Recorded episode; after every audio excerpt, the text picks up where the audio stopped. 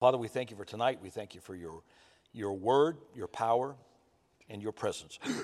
we ask you right now that you would till the soil of our heart, take the word, convert it into seed, plant it in us, that it would produce the crops, the fruit that you desire. I ask you to anoint my tongue to be the pen of a ready writer that I might write the oracles of God upon the tablets of these men, those that are listening right now by our podcast. In Jesus' name, amen and amen. Last week we started a, a new, we all turn on? Okay. We started a, um, a, a, new series, um, and, and I thought it was just going to be like a two week filler. I have some other things I want to talk about as we get further in the summer, but I realized this is a, a very deep um, uh, theological uh, exercise that we need to recognize. You know, what does God expect for us to have to act like like men of God? What are the the things? You know, we we've seen people act a fool. We've seen people um, act on TV, but w- when it says act, it means it become being a man of God. That's what it means. Act like a man of God. Paul wasn't being ugly when he said it. He said, act like men. And what does the Bible say a man is? Because the whole world is trying to redefine what a man is. And with all this garbage that, that's out there with, with the, the different movements, you know, we need to know who we are. If we don't know who we are, we will believe what somebody says we are. That's why most of the world that is going along with all of these radically demonic agendas of, of gender uh, manipulation, it's because they didn't know who they were. You know, I, I know that when I was a, a young boy, you know, uh, Daniel Boone, Davy Crockett, running through the woods being, building tree houses, you know, and my sister with her Barbies, you know, and and and yet, as I as I got older and and became began to see things with my children, even to those that would be, uh, you know, I, I don't know if y'all know, I have four grandchildren that live in California, the oldest being 16 um, that, you know, boys and girls would start playing, they were encouraged to play dress up, play with each other. And that was all an influence of the demonic to make young boys question whether they would be happier. And you know, when you're a young boy, I know it was when I was a teenager, I, I, thank God we didn't have alternative choices because none of us were comfortable in our own skin back then when you're 13, 14, 15, and you're uh, being bombarded with hormones and all these type of things, you know, none of us really liked ourselves. And if we'd been given alternatives, we might have made some really bad choices, you know, in, in, in, in our life. And so God wants us to act like men. And so we talked about it last week. Um, how do men who believe in Jesus become more like him? To imitate him to be imitators. What does he do? What is his mannerisms? What is the things he says? No, not to become little gods, but to be, be able to live a life that people, maybe they forget who you were, but they remember seeing Jesus in you by your conduct. Um, when Paul uh, wrote to Timothy, Timothy was a young man, and, and Paul knew Timothy had a mountain to climb because in those days, that there was an automatic assumption the older you got, the wiser you got, so younger men couldn't teach older men and it was just the way the way of the world. If I was 10 years older and you, you had nothing to tell me. What a foolish, foolish way of thinking that God has to had couldn't raise men up to their 40s before they would start something for the kingdom. But he was telling Timothy um, that as you cast a vision, as you instruct men, there's going to be men older than you, but you need to know what to say to help them become. And we looked at it last week the instructions for elders and deacons in Timothy, but really those are instructions for men mm-hmm. how to live, how to, how to respond to society, how to be the, the one that God called us to be. First Timothy 4.12 says, Let no one despise you for your youth, but set the believers an, an example in speech, in conduct, in love, in faith, in purity. So God says that if we want to act like men, we need to be professional when it comes to our speech our conduct, the way we love, in faith and in purity. And yet, those weren't simple challenges uh, to shift the paradigm of how you think. They were supposed to be things that are so woven into you I know when, when I was involved with, with high level athletics back 43 years ago, my God, time is going by, that there was a, you had to be exemplary in practice to ever have a chance of being playing on Sunday. And, and it's the same thing that was taught in the military. You had to be able to take your gun apart, put it together in every type of blindfolded, in, in blinding rain, because you needed to have certain patterns established in you that when they were confronted, they would automatically kick in. Uh, in, in, sports, the, the thing that, that debilitates the mind in, in, that, in, in competition is some type of little injury, a stinger. And the, your mind wants to go to the pain, to the, to the bruise that you got on your arm, or that pain that you got hit, uh, got hard.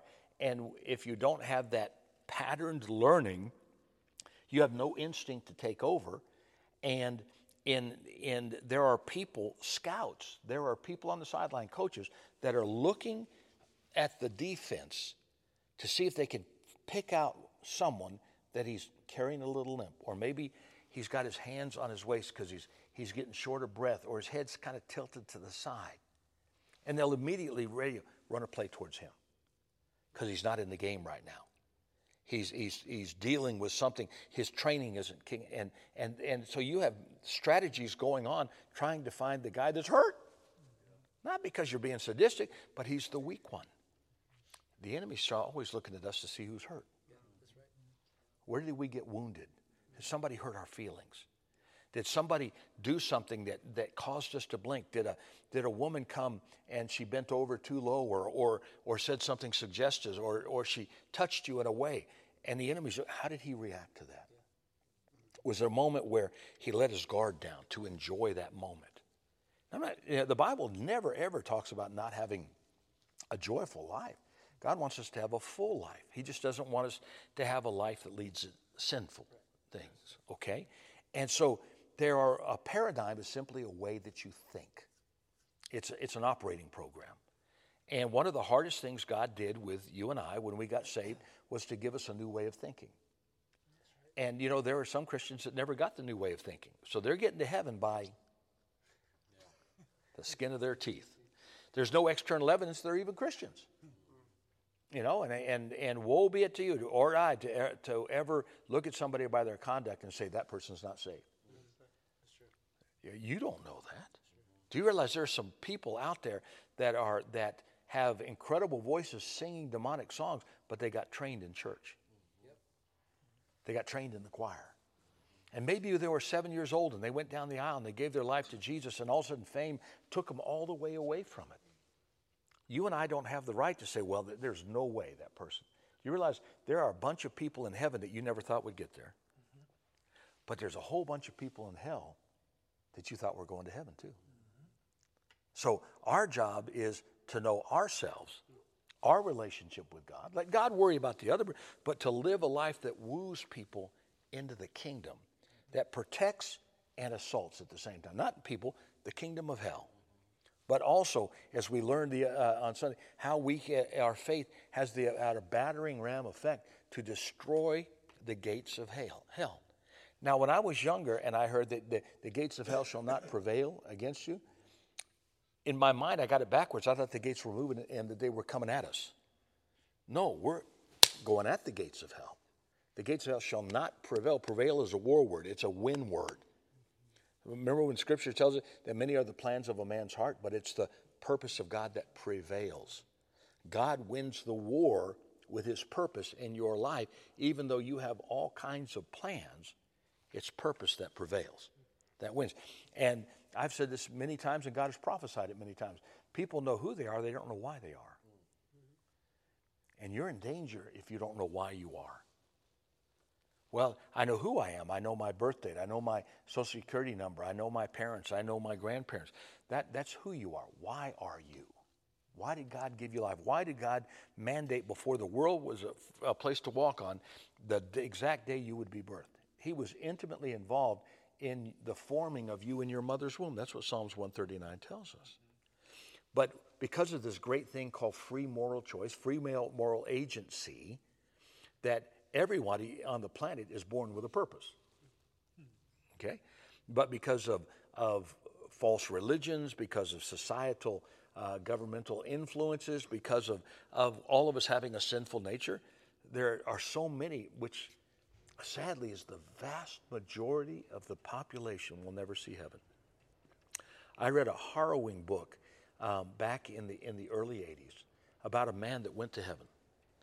And he was a, a, a, fel, a well known preacher. And he said that on the day that he died, he found himself, as so many do, the, his spirit being alive, he was hovering over the operating table. He was it. He saw it. You've heard that. He saw his body as he was hovering, and then he saw the angels that escorted him. Two of them were, were taking him to heaven. And he saw an entourage in the, in the great cosmos, a total, including himself, of 50 people that were going to heaven. But the angels were weeping.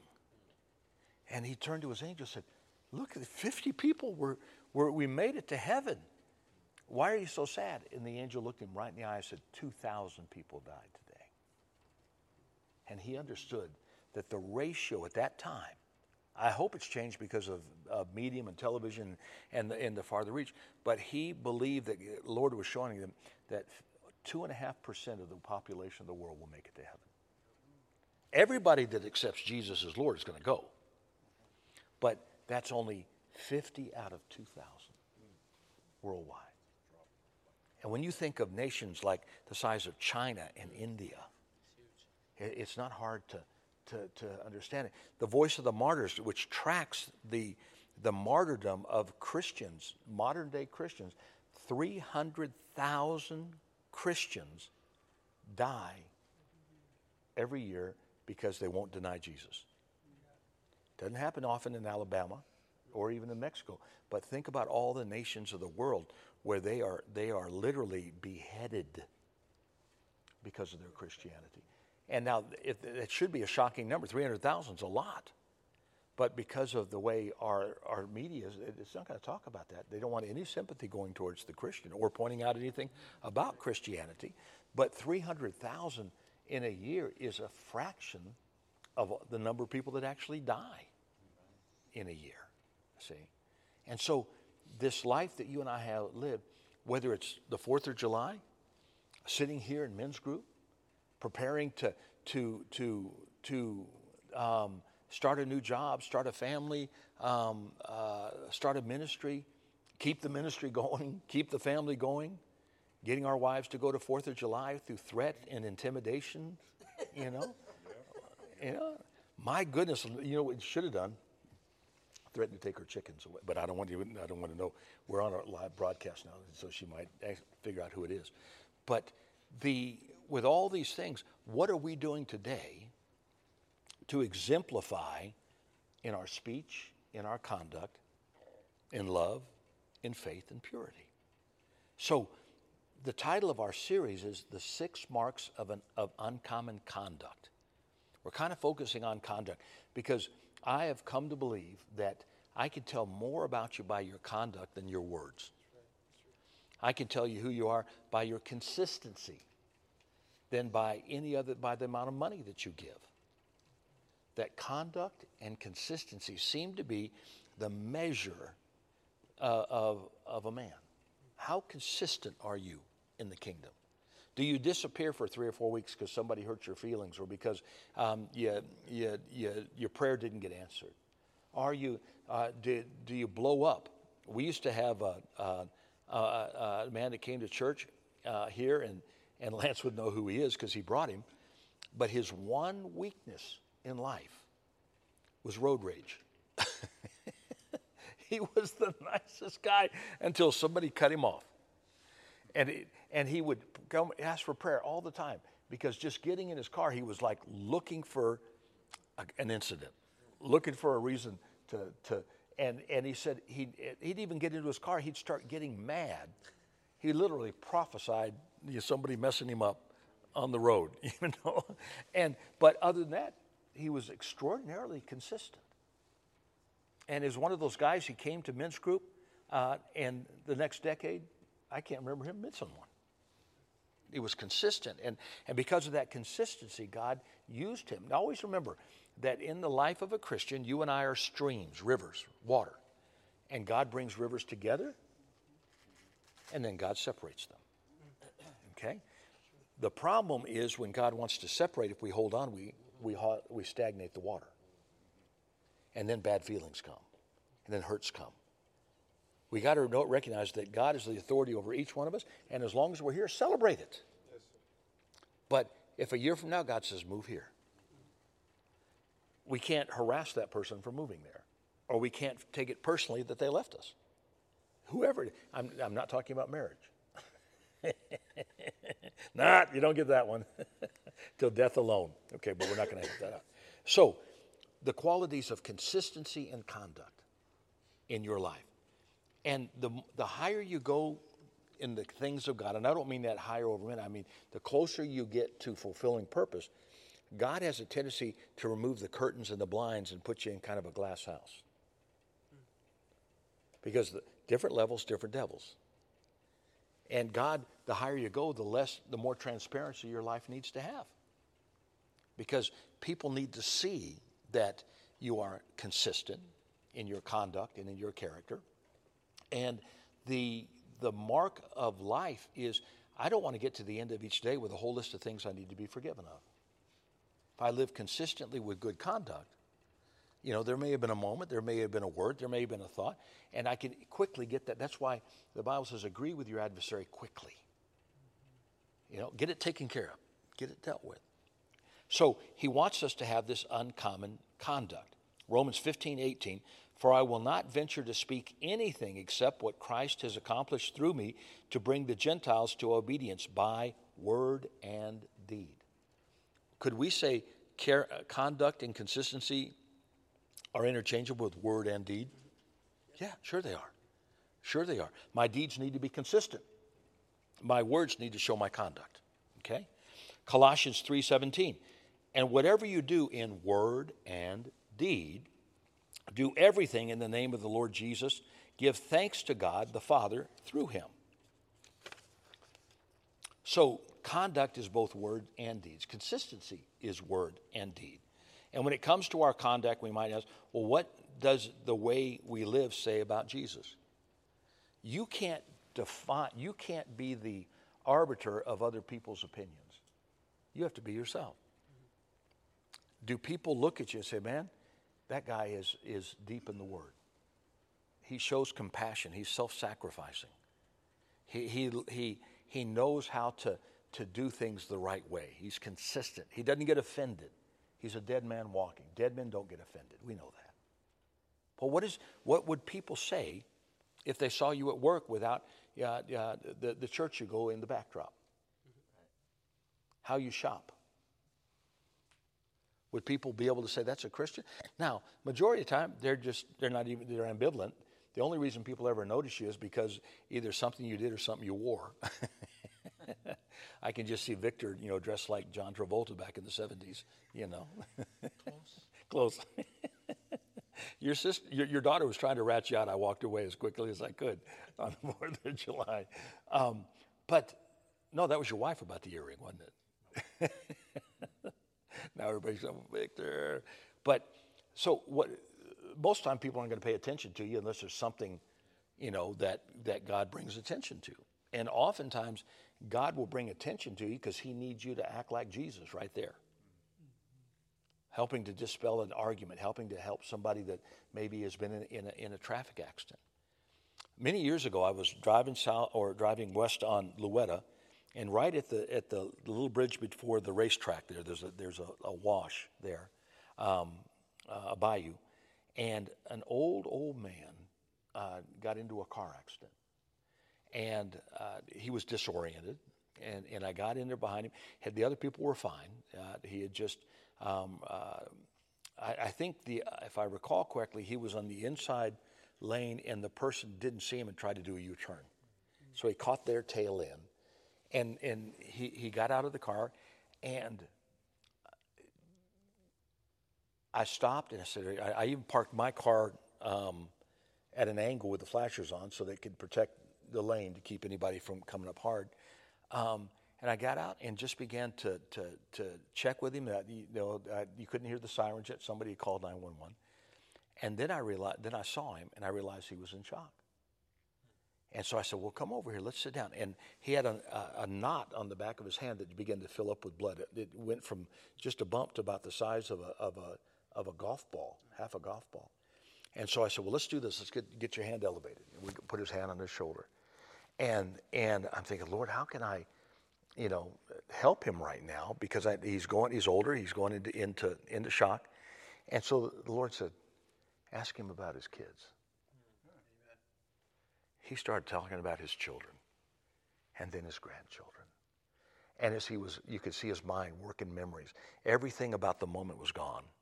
And he was in, in a good place. He was happy, you know? And by the time the paramedics got there um, and, and, and visited with him, um, they said, This is, a, he's in, because they know what to look for, he's in post shock. He was in shock. He's not in it now. We, we know the signs to look for, the, the, the veins in the eyes, certain other things that would tell him that. And, and I did go, well, I'm a, I'm a pastor, and, and so I was praying for him. I didn't say that. I said, I said, well, apparently his children love him. And then the paramedic looked at me, and it's like a communication at that point, you know, which was a, a righteous thing, you know. But so in that moment, I, my responsibility wasn't to be anything else other than just a friend. Kind of like the passport story, 30, 45 minute story about everything was wrong with the passport, with the, the, the government employees. And God said, just listen to her. Just listen to her. I'll take care of all the big stuff. Be consistent. Be in your conduct and in your character. Amen? So, the six marks of the uncommon conduct. Last week we talked about lifestyle. And uh, I'll be sending the notes out on that. If you're not on the email list, get with me on that. Um, tonight we're going to talk about it was uncommon lifestyle, men of holiness, men of self control, men of sincerity, men who make peace, and men of the home. And so tonight we're going to talk about men of holiness. Holiness is one of those subjects that it's, it's like trying to nail jello to a tree. What, we know God is holy, and yet God says, Be holy, for I am holy. So what is we know we can't be holy. Not to the to the extreme of the holiness of God, but maybe if we understood what God was asking for, we'd have a better shot at it. Maybe a better shot with our conduct and our consistency in being men that are holy. 1 Peter 1 14 through 16 says this Do not be conformed to the passions of your former ignorance. Man, you could preach a week on that one. Do not be conformed to the passions of your former ignorance but as he who called you is holy, you also be holy in your conduct. Since it is written, You shall be holy, for I am holy. And in the Old Testament, I believe there's 17 references to that scripture, but it starts off in Leviticus. Now, the word holy means, in, in a biblical dictionary, sacred, morally blameless, consecrated, and set apart for God's use. Now, consecrate means to be set apart, but there's a difference between being set apart and being set in a place for God to use you. See, there are, are many that are set apart, and, and, but it's more of a religious thing. Now, consecrate yourself, that's our re- responsibility. Sanctify is God's responsibility. They both mean the same thing separate from where you are or who you are. We have to separate ourselves from our sin from our, from our former ignorance of how we live life. God does the sanctifying. But if we consecrate, and then if we get to a place where we, we set ourselves apart and basically, here are my hands, here are my feet, here's my eyes. My prayer on Sunday mornings, my prayer on Thursdays is simple before I preach. Lord, I drive myself from myself that you would have more room in me. I give you my hands, my feet, my eyes, my speech, my tongue, and my heart. Use them for whatever you want to do. What I've just done is I've consecrated but set myself apart for His use. See? And in that moment, I am fulfilling part of the definition of holiness sacred, morally blameless, consecrated, and set apart for God's use. Now, in Eliot's, Ellicott's commentary, there's a man named Leighton. I can't tell you what his first name, but he said this, and it's kind of archaic in the language because um, it was written hundreds of years ago. But listen to this He hath severed you from the mass of the profane world and picked you out to be jewels for himself. He has set you apart for this end, that you may be holy to him. As the Hebrew word that signifies holiness imparts setting apart or fitting for a particular peculiar use or particular use, be not then untrue to his design.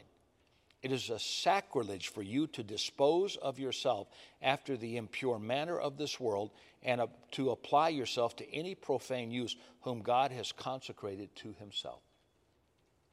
You're a jewel, handpicked by God. And it's a profane thing to be picked by God, His name, your name written in the palm of His hand, set you apart, and then you go do a profane thing. Ought not be that way. But you know what, guys? If we don't have proper training, we don't have good teaching. I've said this before, and, I, and it means nothing other than just the context what I'm saying. I didn't have me when I was in my 20s and 30s. I didn't have a Bible teacher that was there all the time. I may have had a pastor that, that, that taught on Sunday mornings, but I had no interaction. I had no accountability. I had no, uh, no one that would mentor me. And, and most of the churches, I have to be honest, that I went to, that they were either denominational or they were, uh, uh, there were six degrees of separation between you ever even getting to see who the pastor, what he looked like outside of a suit. And so most of my life was being saved, but being influenced by successful businessmen rather than successful Christians. And can I tell you that successful businessmen don't use Christian principles to become successful? They are ruthless, they are heartless, and they look to destroy their competition. Most business is, uh oh, have you heard the term dog eat dog? All right? I didn't have a place where I could come. If there's ever a sorrow in my life, and, and God knows that, that, that, that uh, it doesn't matter, but why aren't there 50 to 100 men every Thursday night? Because each of us know enough men that are struggling right now in their walk.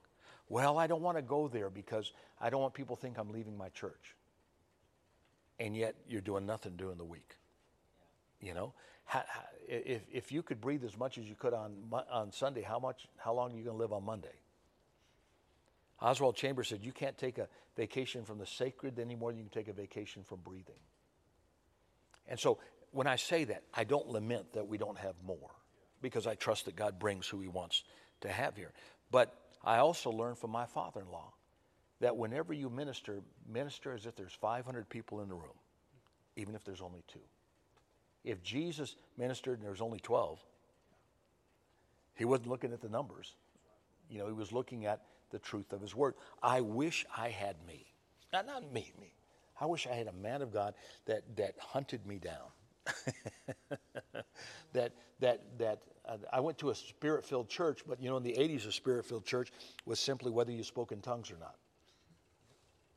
You were charismatic if you spoke in tongues. There was no prophecy, healing, you know, or or gifts of the Spirit. But there, if you spoke in tongues, you were in. You were you were a charismatic.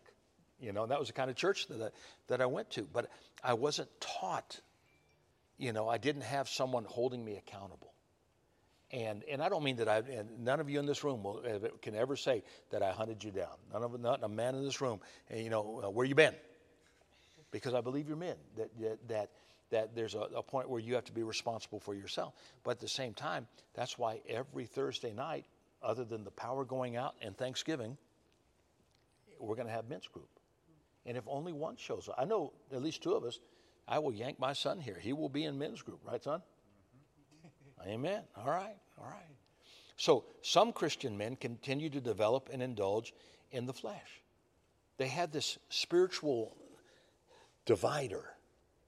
I'm, I'm seeking God, I'm, I'm loving God, I'm praying to God, but lust and anger and, and laziness and selfishness, that's just the human condition. Only my spirit's born again. I still have a carnal mind and I have a carnal body. And, and, and, and that's just how it is because I'm a three part being. That's true. But if you're spiritually dominant, you will command your mind and body to line up with what God says rather than have an excuse. That's just how I am. I get mad. I'm Italian.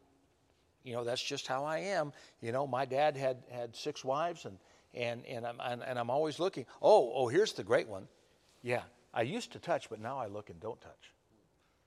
As if that's some spiritual demarcation line that means you're holy now. You know? To be holy is to be distinct, set apart, in a class by oneself. You are holy because God told you to be holy, but you're not holy because Oseas is holy or Victor is holy. You're in a class by yourself. When you stand before God, there's not going to be anybody there cheering you on or accusing you. Yeah, eh, you can't say that that this person led me astray. This person did no. Well, you are much more profound than you think you have, and that means you have greater ability to stop sin than you think you do. So we'll stand before God, you know, and the Bible says in that moment, He's a terrible God. Not terrible as an evil, but terrifying about just how holy He is and the fact that He put up with us yeah. all these years. Now, the primary meaning of holy is separate. It comes from an ancient word means to cut. Literally, whenever a covenant was established by God, it was called cutting covenant. What that meant that there had to be the shedding of blood for any covenant to have validity. There had to be a tearing of something. And so literally to be separate is to cut yourself off from yourself. Think about that for a moment. You have to bring the knife. You have to circumcise yourself from your flesh to be holy. You have to do it. Now, good teaching will help you, good accountability will help you. But being separate is your responsibility to cut yourself from that. An even more accurate word would be to cut above something. Literally, that have you heard the word that, man, uh, Julian's just a cut above the rest? Think about that term. Saul is a cut above the rest. Now, when you hear that term, you think of somebody that is exemplary and better than everybody else in that particular area. An athlete, he's a cut above his competition. That means he's better than everybody there. Well, that's a negative connotation. God is saying that I want you to be cut in such a way, set apart, that as people look at you, you're a cut above the rest. Not there's any comparison to you to anybody, but you can identify somebody that has been sanctified and is holy. Not because they're condescending, not because they wear pharisaical robes and tell everybody else how to live. There's just something about how they live that's attractive to a believer. I like to be around men that know a whole lot more than me. I, I, I, don't ever want to find my level and, and, and find people that are, are that I learn from that are in some ways equal in time. I want to find, I want to sit at the feet of generals. I read I, I read a lot uh, of, of John G. Lake and, and, and, and, and great men of God, that the, the, the, the Puritans, that how they fought to come over. Some of their writings are so profound and, and what they were risking to cut from England, knowing certain death ensued. Because back then, the church and the state were married together in England, and if you violated the state, you violated the church. That's a hard thing to be done, is to be kicked out of your own faith because you wanted a better faith. You wanted to live a, a, more exemplary life. So when we find, and another example is that, it, you know, how many of y'all ever gone suit shopping? Okay. Well, did you go to K&G or J, JCPenney or um, Joseph Bank or Paul Fredrick? There are different types of suit shops. And it's not because they're just more expensive. You can tell by the way you feel the material. You can, there's something, the suit is a cut above the rest. You know, sometimes you, you look at these, uh, you know, I, I made, I, did, I had a really smart thing I did probably 15 years ago, I took money out of savings and bought myself five suits that, that weren't stylish in the moment, but they were conservative in that they were a style that would always be brought back. Lapels were sitting now, you know, some lapels go wide, lapels come thin, you know, three button, two button, double breasted, you know, single breast, whatever it is. But I invested in these suits. The one problem was the suits did not adjust to my waistline. you know, and so it, it, it, became a challenge, you know. And, but what I did was I bought these, and I still wear them today. And because they are of fine, crafted material, they're still high quality suits. Now, I tell you that you can tell a low quality, no, don't go home and ask your, your wife to look at your butt, but a low quality suit, the, the pockets on the back, it begins to sag a little bit rather than that crisp line that divides from where the insert is. There's certain things that, that in the shoulders and that things begin to show wear over time. A good, expensive crafted suit, you can tell the day you buy it that it's going to look this good, unless you're you know a professional rodeoer, you know that is going to if you ter- treat it right, it's always going to look good. Does that kind of make sense to you? Yes. Yeah. And so God wants us to be that that that expensive suit. Now, I will use the word expensive, and that, oh, that's the, you don't say words like that about church. No, he wants you to be and to have a value, a jewel as a son of God, a joint heir with Jesus. You should have an air about you that is holy because you are consistent in your conduct. Amen. You you live, you live an uncommon life. And that's what God wants us to do. So, how do we, what is, how do, I didn't even write there, how, so how do be holy like Lord? I must have been watching a TV commercial when I printed that one out. You read it. What does it say? So, how do be holy like the Lord? do you realize 25 years that's the first time I didn't have a complete sentence in my notes? All right.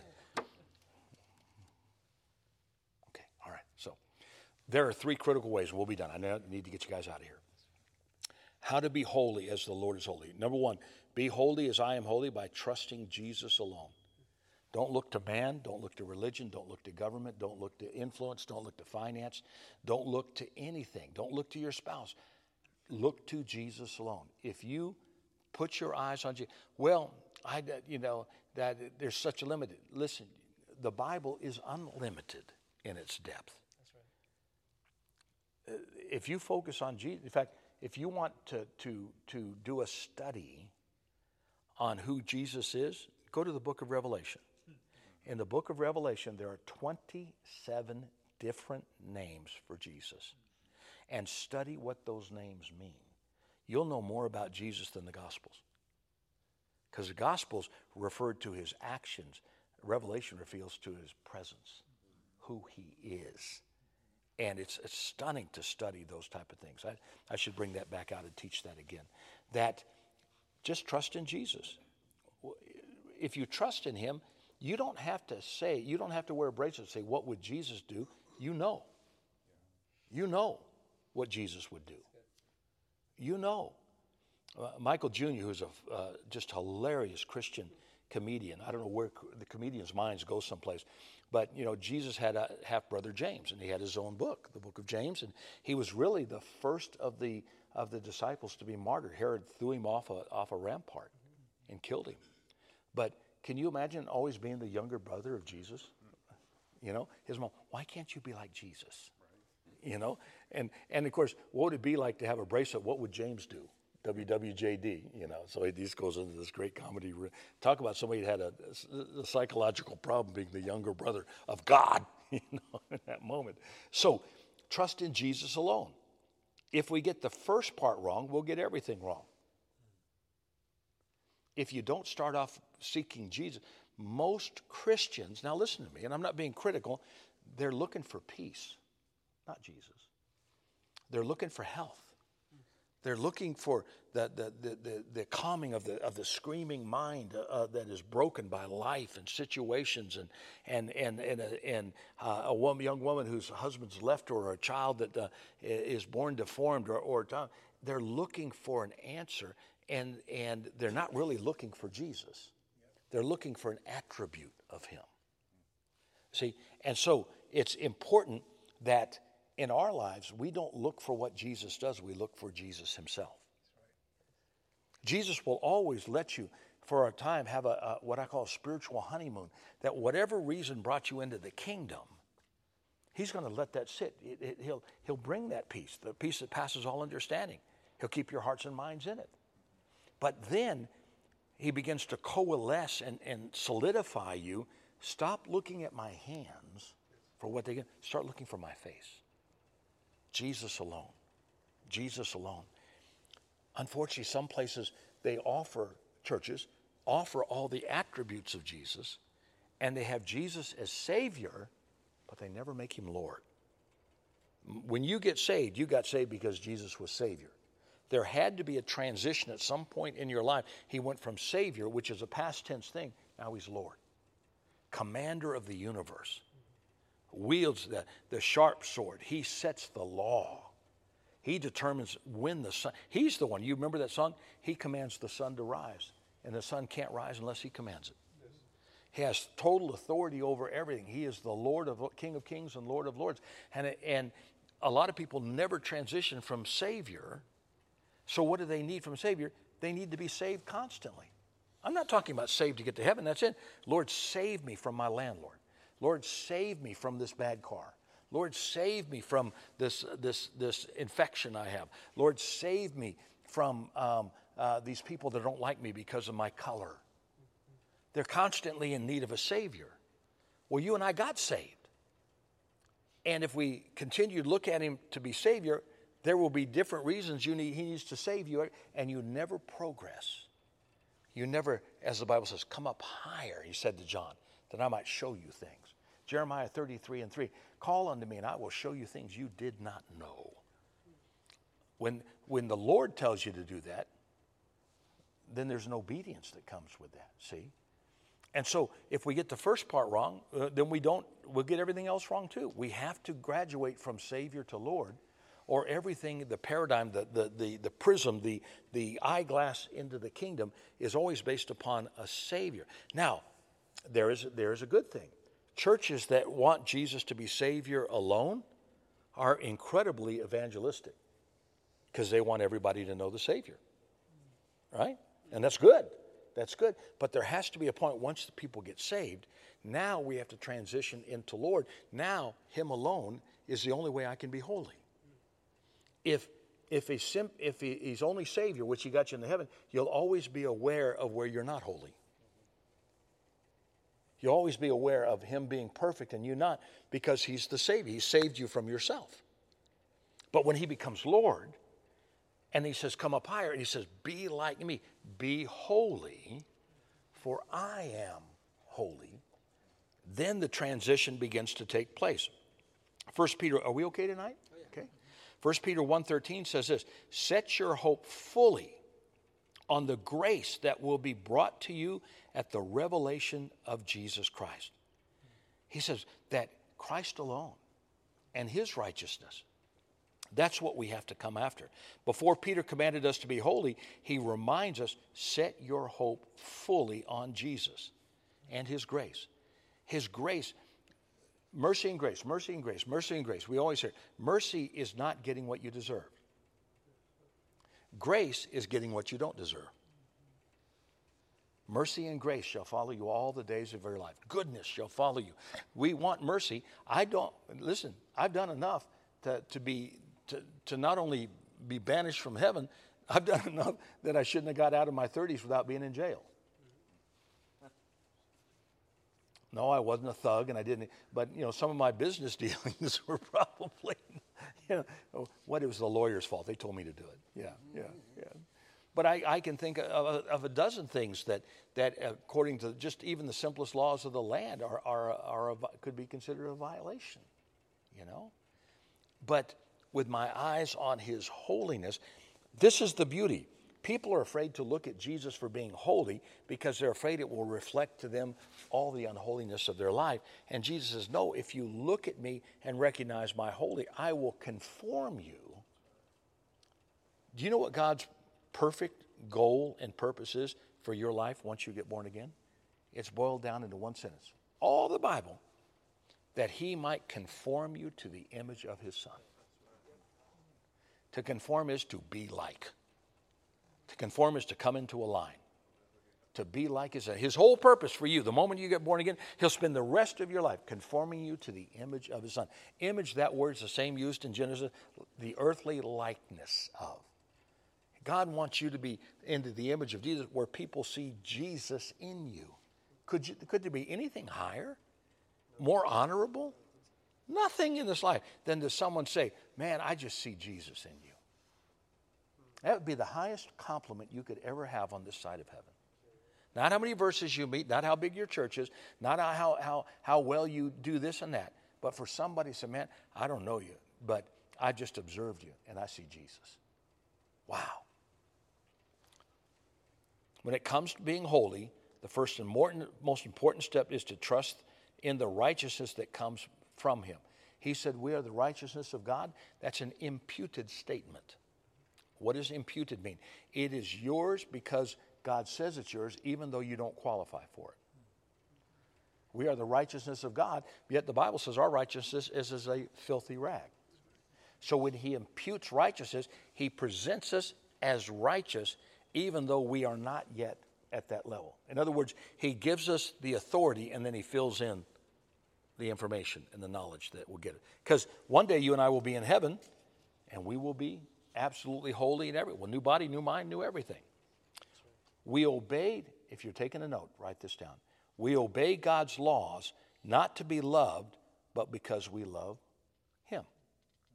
We obey God's laws. The world doesn't love Him, so they don't obey His laws. Do you know that Jesus never asked the world to obey Him?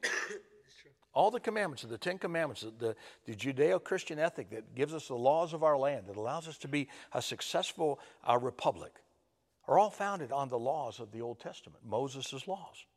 Supreme Court, Moses is up there. All right? The Ten Commandments are up there. They're not taking that off the, off the Supreme Court. but Jesus never asked anybody to do anything. He said, If you love me, you'll obey my commandments. There's the caveat. I know my wife loves me.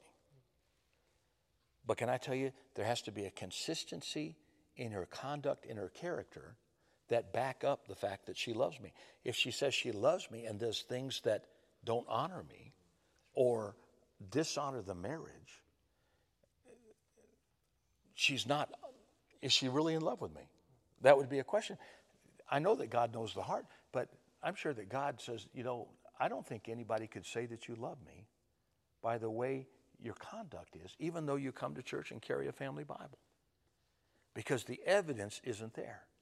Again, we obey God's laws not uh, to be loved, He loves us irregardless. We obey Him because we love Him. Amen? All right. The more we think upon the holiness of God and of His many glories, the more beautiful it will appear to us and the more holy we will want to be. The more you know about holiness, the more you want it. Do you know why we don't seek after holiness? It's because we really don't want it because we don't know what it is. We still want to play. We still want to have a little bit of me time. We still want to watch what we want to watch, and occasionally, if we go out of town, drink what we want to drink. Philippians 4, verse 8 says this Finally, brethren, whatever is true, whatever is honorable, whatever is just, whatever is pure, whatever is lovely, whatever is commendable, if there is any excellence, if there is anything worthy of praise, think on these things. Amen. See, God says, You think on these things, I will, I will make you holy. But when you think about revenge, you think about how you were treated, you think about who owes you something, you become consumed with what wasn't done right to you why daddy left, why mom didn't, uh, didn't want you anymore, whatever it is, when you think about those things that remove you from holiness. You go into justification. Justification says, I'm owed something. I justify my behavior based upon what you did or did not do for me. But the more we think our mind can take our mind, remember this, it's, it's old training, but we need to remember that my words and my actions are based upon my thought life. Nobody can ever say, I didn't think about what I was doing. I just, it was uncontrollable. I didn't have a chance to think. Yes, you did. Everything you say, everything you do comes from your thought life. Your thought life comes out of your belief system. Your belief system is where you either believe what God said or what the world says. When your belief system is, is controlled by the Word of God, then it controls your thoughts, which control your words and control your actions. When you have a worldly system, that controls your thoughts, which control your words and control your actions. The thing about us is we're so complex, we have multiple belief systems operating at the same time. That's why you can be in church on Sunday, being the sweetest cat anybody would ever want to get to know, and cuss somebody out like a sailor on Monday. Because that other belief system took control at that moment. Come on, I don't want to raise our hands, but all of us should be surprised, even within the last month, of some of the things we have thought. Some of the things we almost said. Maybe something we did because we didn't think anybody would see us doing it. And we think, wow, I'm working so hard to be a Christian. And it was that easy to stumble. That's because that belief system hasn't been guarded from the things of the world that are constantly trying to feed you through your eye gate and your ear gate, yep. and even through your experience. All right? Number two, remember there's three, so this means we're almost halfway done. Remember that we are children of God. 1 Peter 1:14 As obedient children do not conform to the passions of your former ignorance. We are to be obedient children. Our identity as children should shape us by loving our Father and knowing our Father protects and provides for us. Amen. We are not orphans anymore. By the spirit of adoption, we say Abba Father. Abba in its, in its, in its uh, Aramaic and also in its Greek it just means daddy. God has no problem, the king of the universe, is saying, Daddy God, Papa. I used to use this example, but I don't like who's in the uh, White House now. We go back a couple of times. There, there, the, the president could be seated in his office and have the heads of state waiting outside. But if his son wanted to come in, he managed to get right in the door. He didn't have to have an appointment, didn't have to be vetted, because that was his daddy daddy, there's a door for, for sons. Do you ever remember the, the, the, the Resolute desk with the picture of John F. Kennedy sitting it and his son, uh, JFK Jr., was uh, underneath playing with the door? You know, that secret little hatch door. The, the, the cameraman's got, he's sitting under all kind of little kid, and his dad's running the world, and his son is playing hide and seek under his desk. I love that image, you know. Probably not accurate since it's been so long, but you know what I mean. So, we love our Father because we love Him, we want to obey Him. John 14, 15, Jesus said to disciples, If you love me, you will keep my commandments. We love God, obey His commandments because we have been adopted as children. Put simply, we love God, He loves us, we obey God, and our obedience delights Him. Do you know He's delighted when you do what He tells you to do? He doesn't say, Well, it's about time. He doesn't count the nine times you didn't do it. He celebrates the one time. God is not playing whack a mole with us, He's not waiting for a reason to bash us. You know, as a father, I love my children. And when they do good, I want to reward them. But there's always thing in the back of my mind, I'm going to do something, and by Tuesday, they're going to mess up. They're going to say something, they're going to do something. So I don't want to give them the full reward because I don't have to take it back from them later. So I know they'll mess up, so I'm not going to give them anything. And they act up because they didn't get anything. We're the neighbor's children. All right, third one, last one.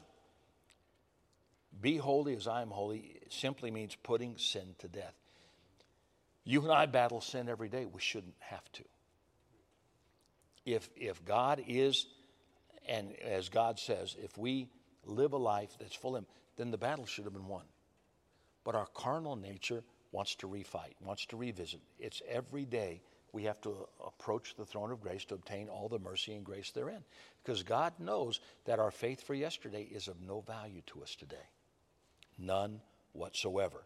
So there's a point in the pursuit of holiness that we simply must die to sin. You cannot entertain holiness and sin. And yet, there is a greasy gospel that's promoted that, well, that's just who you are. I had a preacher tell me this one time, years ago. If you're going to sin, just go do it, get it over with, and ask God to forgive you. A preacher.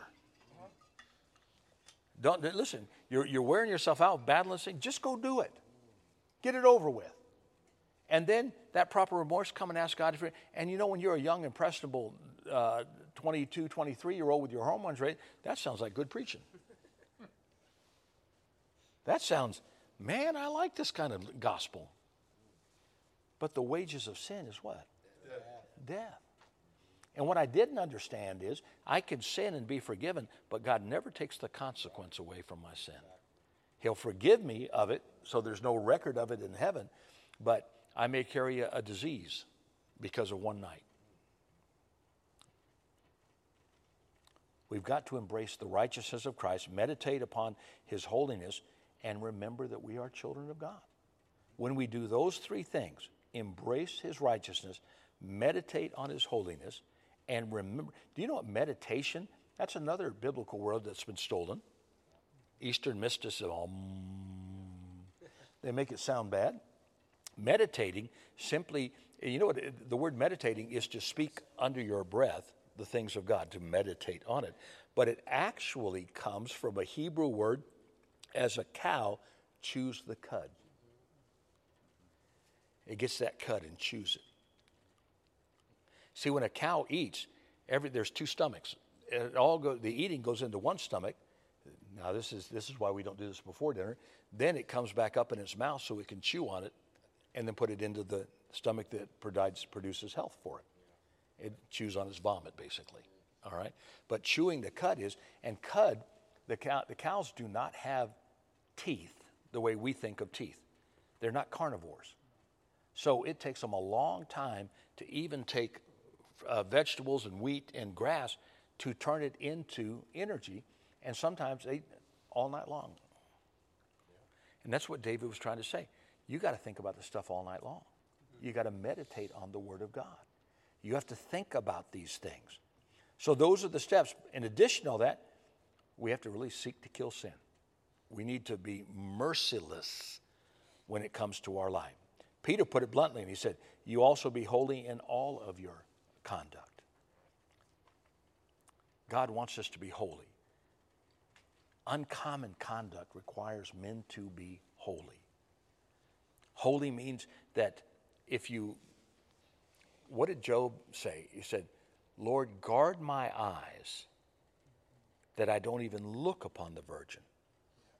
Well, see, Job didn't understand that with proper holiness, his eyes can see and not sin. Does that make sense? Because you're not going to be able to not see. But when you're in sin, the devil uses what you see to pull you away from God. Cody's, uh, uh, Cody's heard this story, and I've told it, and this will be kind of what we'll wrap up with. One time I was at the gym, years and years ago, and I was really focused on the exercise doing in order, you know, the, the, when, you, when you exercise and you isolate, our tendency, the human body, is to cheat. Here's an example there's a, a curl that will isolate the bicep and build it. But there's a cheat. Mm-hmm. And the more you're fatigued, the more you will use the body to cheat. And so a disciplined workout requires to focus so that you don't cheat with anything else. Like uh, you all have seen a shrug where you where you pick up to strengthen the shoulders, barbells like this. Somebody who cheats does this. They bend the elbows, which takes all of the stress and isolation off of the, uh, the neck muscles, and they don't build because you're cheating. So I'm telling you this because I was doing an exercise, and I, for me, when I exercise, I try to get a focal point where I'm not looking, but my eyes are there, which keeps me calm when I would lift. I'm at the gym and I'm not looking, but the focal point was the butt of a girl facing the other direction doing her exercise. And all of a sudden, this head pops down in my eye and says, Why are you looking at my wife's? Now, how am I supposed to tell him I wasn't looking? I know I wasn't looking, but that was the focal point in front of me. But because of the way the world looks, this guy sees me fixated on her rear end. Okay? So what did I do? Please forgive me. I apologize. You didn't like it? I was wrong. Now I knew what I was, but then God says, well, next time we focus, you have to elevate your focal point. but the point was that there was a time in my life, a girl sitting like that would capture my attention. Now I know you guys are far longer than well, longer than I was when I was young, but I would I would see and I would look, and it would capture my attention. In that particular case, it didn't because I was focused on something else, but I, my eye was making contact, but it was not registering what I was looking at. It was simply a focal point in front of me. So, the whole point of that exercise, I was technically okay with God, but I had to make peace with my fellow man. But I'd gotten to a point where I thought about it later. I thank God that I could see something and not have it register and bring me out of where the presence of God was. Even though that would be something in a younger time in my life, if I saw that, I would have thoughts about that. Does that make sense? Yeah. So part of the, the holiness is being able to see and not be moved by it, to hear and not be uh, accosted by it. That we can be holy and still see the things of this world. Because if we can't see this world, we can't see the distress for somebody. God doesn't want us in ivory towers. He doesn't want us in monasteries, and, and, and, and that, that's how they used to combat. In order to be pure, you had to be removed from society, where you would not be influenced by anything. But see, the human nature is you remove me from society to keep me from being influenced by this, I'm going to find something to be influenced by. That's why monks did really good, wrote Bibles, and made good wine. The best wineries were in monasteries. I don't know if there was a correlation there, but but hey, I was holy today. no, we have to be able to see the world, but not be influenced by the world. That's what holiness is. I see my brother in need. I see my sister in a, in a difficulty, but I'm not registering them in the carnality of the world. I'm seeing them through the Spirit because I am holy, because I'm set apart. If I tell you right now I'm holy, then I have disparaged God because there's none of us holy. No, not one. So why would God say, Be holy? Because I am holy, knowing that we're incapable of holiness. He says, You can, but there's things that you have to do. You have to be able to recognize and set yourself apart. You have to commission yourself to understand His lordship over your life. You have to put yourself in a place where you meditate on His Word and on Him. Meditation is not only the Word, you got to meditate on His attributes, on, it, on who He is. I like to think about God. I really do. I like to think about uh, just who He is. I like to imagine what heaven's like. I, I, I want, I, I, I sure hope we can go back and see the Red Sea once we get to heaven. I want to see the miracles of the Bible. Something tells me I'll see God on his throne and nothing he can show me would compare to that. So I'll probably be okay with that. My last scripture, we're done. Colossians 3, verse 5. Put to death, therefore, what is earthly in you sexual immorality, impurity, passion, evil desire, and covetousness, which is idolatry. On account these of these things, the wrath of God is coming. He tells you right there, you want to be holy? Put these things away. He would never ask you guys to do something you cannot do. Our God does not set you up to fail. He does not put you in a circumstance where that failure is going to be imminent just so he can show you that he's God and you're not. He doesn't rub your nose in anything. His cry to us, brothers, come up higher and see things. I want you to live a life that brings me glory. And the life that brings me glory is not going to leave you with a life that's unsatisfied. God says, I'll satisfy you. And can I tell you, the satisfaction of God doesn't leave a hangover, doesn't leave remorse or guilt, doesn't leave you with, a, with contradictions in your life. hypocritical in your own eyesight. All of us have that. When God satisfies, He satisfies completely. But He also recognizes that our time on this earth is like burnt gra- uh, green grass one day, burnt grass the next, like a match, like the fireworks. Every one of those fireworks had a lifespan. From the moment it came alive to the moment it was dead, within seconds. Everything in life has an alpha, a beginning, and an omega, an ending. And we will be with him forever. And because we will not have to worry about our salvation, he says to us, He said, Why won't you let me have you? That my will would be accomplished on this planet. You're set for heaven. Let me have your hands. Let me have your let me call you holy. Let me release holy speech and let me so possess you, again, a word the enemy stolen, possess you by the Holy Spirit, that your first thought is a God thought in every single circumstance.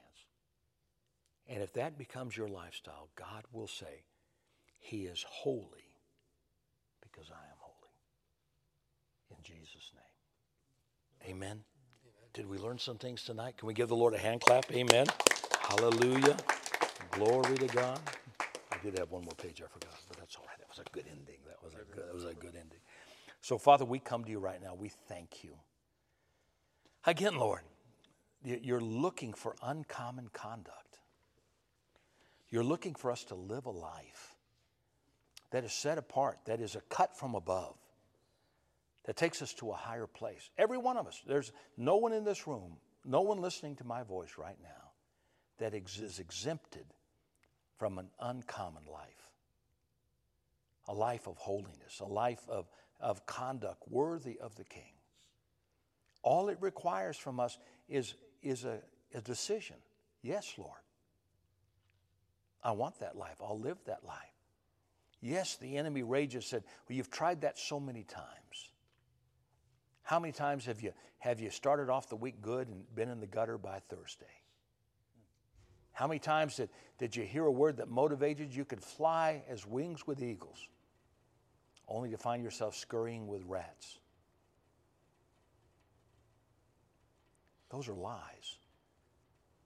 Those lies only have power because you agree with it. Yep, I'm going to fall. Yep, I'm going to fail. Yep, I can only maintain this altitude so long. And God says, You can't maintain anything. If you give me right, I will elevate you. I'll keep you in the, the, the, the higher streams of heaven, of, of this earth, the, the stratosphere, the fast moving winds. So, Father, we surrender to you right now. Maybe this is the 10,000th time we said it, but our way still doesn't work. And what we really want is the God kind of life, the abundant life, the well lived life, the rich life, the, the significant life, the life of purpose and destiny. And you're laying it out before us, Lord. And you're not asking us to do something only priests and prophets can do, it's for everyone.